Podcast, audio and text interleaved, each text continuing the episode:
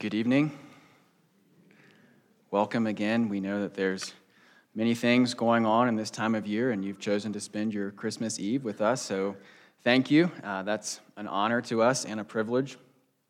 My name is Matthew Capone, and I'm the pastor here at Cheyenne Mountain Presbyterian Church. And if you are uh, my age or older, you may remember a store by the name of Blockbuster. Now, earlier this year, I heard a report that there is uh, only one Blockbuster left in the world. And I don't remember, it may have closed this year, but at some point in 2019, there was one that was left standing. And when I was a kid, we would go and we would uh, check out various movies at times. And of course, these movies were VHS, so you'd have to play them on a VCR. And one of the things that you would do if you were a good renter from Blockbuster is you would make sure you would rewind the video before you gave it back. Of course, the worst was when you checked out a video and someone else had not rewinded it. Because instead of having to watch it, right, you would have to go back. And so there came a point in our family where we made a huge upgrade. We got our own dedicated VCR rewinder which means that we did not have to put it into a standard VHS uh, VCR and rewind it the slow way. We could rewind it the fast way. So if you wanted to watch a movie again, you wouldn't have to wait forever for it to rewind all the way back to the beginning. And of course, this is foreign to you if you're younger than me, and it's foreign to all of us now because we're at a point where we can just skip right to whatever scene we want to. And maybe you like to skip to certain scenes in your favorite movie. If you wanted to do that back in the VHS days, you had to fast forward and watch everyone move at double speed to the scene that you wanted. And if you wanted to watch it again, you had to watch everyone move backwards, right, and rewind. We don't have to suffer through that anymore. Welcome to the 21st century.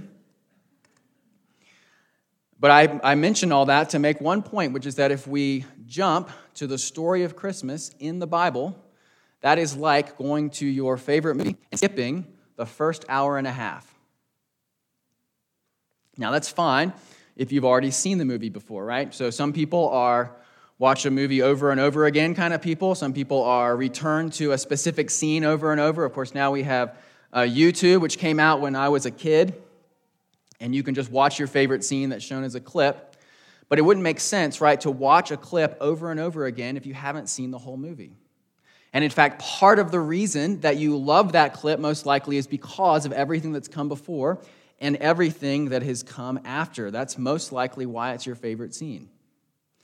And so tonight, instead of just focusing on the Christmas story, we have watched some of the scenes that come before.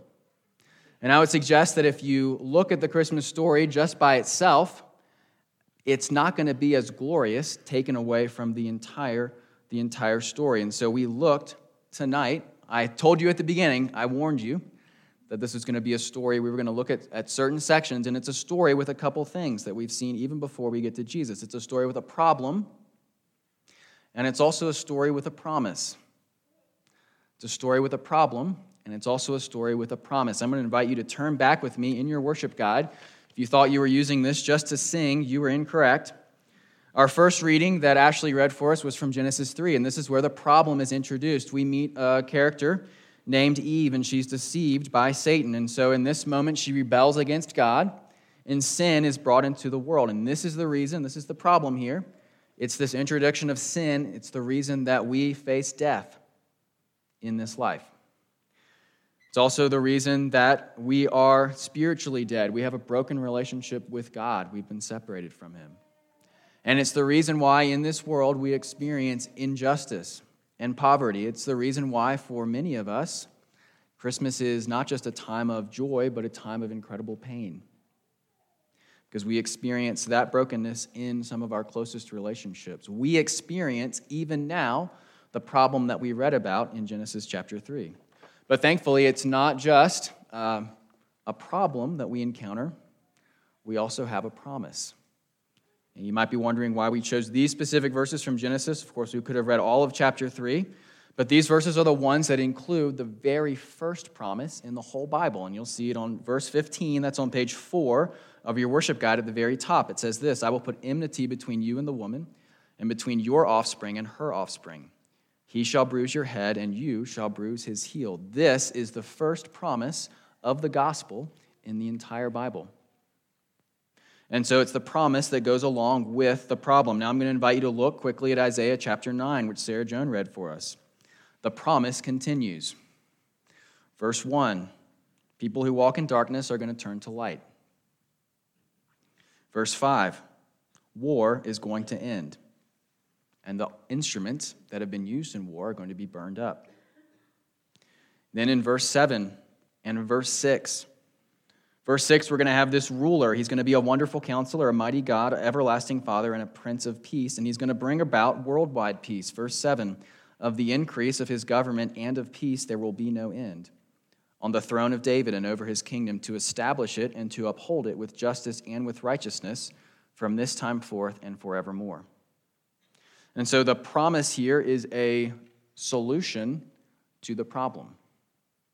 If you're familiar with how stories work, this is how any good story works, right? We have something that's introduced that needs to be solved, and so we follow the arc uh, to understand and know, and we're looking forward to see how it's all going to be resolved. And so, Christmas, when we get an hour and a half into the story, an hour and a half into the movie, Christmas is our problem to the our solution to the problem. And so that's what we saw in our next reading in Matthew chapter 1 verse 21. This is page 5. It says this She will bear a son, and you shall call his name Jesus. For what? He will save his people from their sins. Jesus comes not just as the Christmas story, but he comes as the solution to the problem that we've seen from the very beginning of the Bible. He is the one that's been looked forward to all the way since Genesis chapter 3, verse 15, and all the way from Isaiah chapter 9, verses 2 through 7. Then we find out in verse 23, again, this is still on page 5, they're going to call his name Emmanuel, which means God with us. Eve, because of her sin, and Adam, because of his sin, separated humanity from God, and so God was no longer with them in a certain sense. But God is going to come and be with them again, and so the story is going to continue to be resolved. And then we find out, turn with me to page 6, Luke 2, chapter 11. For unto you is born this day in the city of David a, a Savior who is Christ the Lord. It's not just the story of a baby boy being born in a manger, but it's a story to the, of the solution to the problem of the entire world. And it comes after a long story with a big problem, in fact, the biggest problem. And so when we come and we celebrate at Christmas Jesus' birth, we are coming into one part of a much larger and bigger story. And we give gifts because God has given us a gift. That's why we give gifts at Christmas, reminding us of the solution that God gave us to the problem of sin in this world. It's a small token and a small reminder of what God did for us.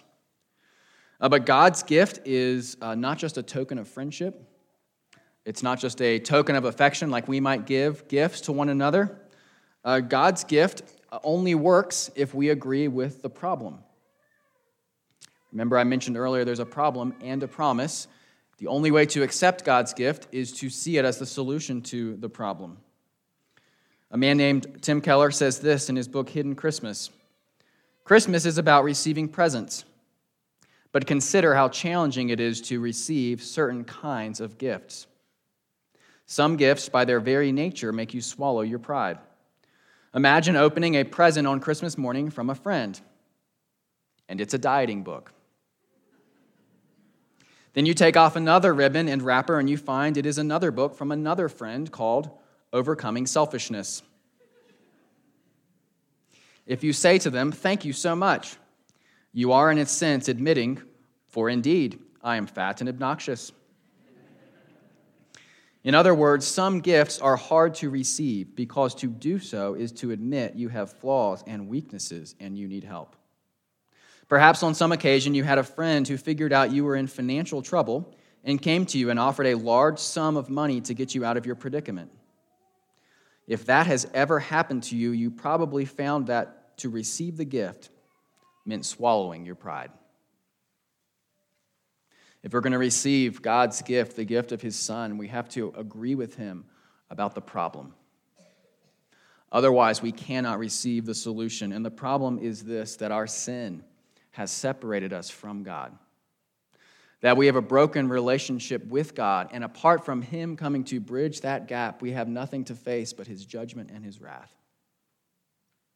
And so, the good news of Christmas is that if we come confessing and repenting, that God offers us His greatest gift, which is also His solution to our greatest problem, which is His Son, who became a human so that He could die on our behalf, taking the punishment that we deserve, and so that we could take the life that He lived that we should have so that we could be reconciled and restored to God.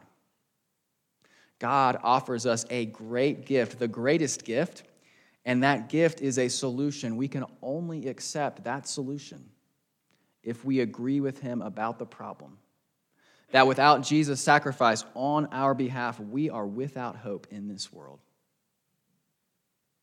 But if we agree with Him about the problem, then it is the greatest solution and the greatest gift that we can receive. And so that's a gift that we receive by faith. This is only a scene that's worth watching and rewatching if it's actually true. And if it's not true, it's just a silly story or a fable. But what's glorious about Christmas is that it's not a scene in a movie but it's a real moment in real history when God came to save his people and bring them back to himself.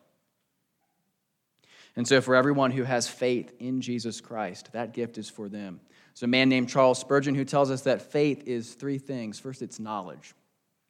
It's understanding what I've just explained to you that we have a great problem and there is only one solution, and that solution is Jesus Christ. But it's not just a knowledge. You might know that, but not believe it. It's also belief. It's believing that that is true. And the way that we know that it's true and show that we believe it is by trusting it. So it's knowledge and belief and trust. And that trust is lived out in a life that shows that we believe that we have no hope outside of Jesus.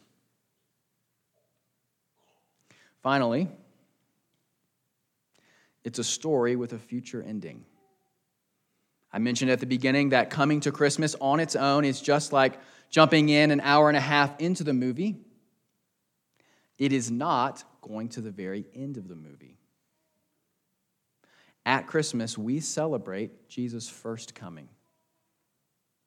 And we also look forward to and long for his second coming.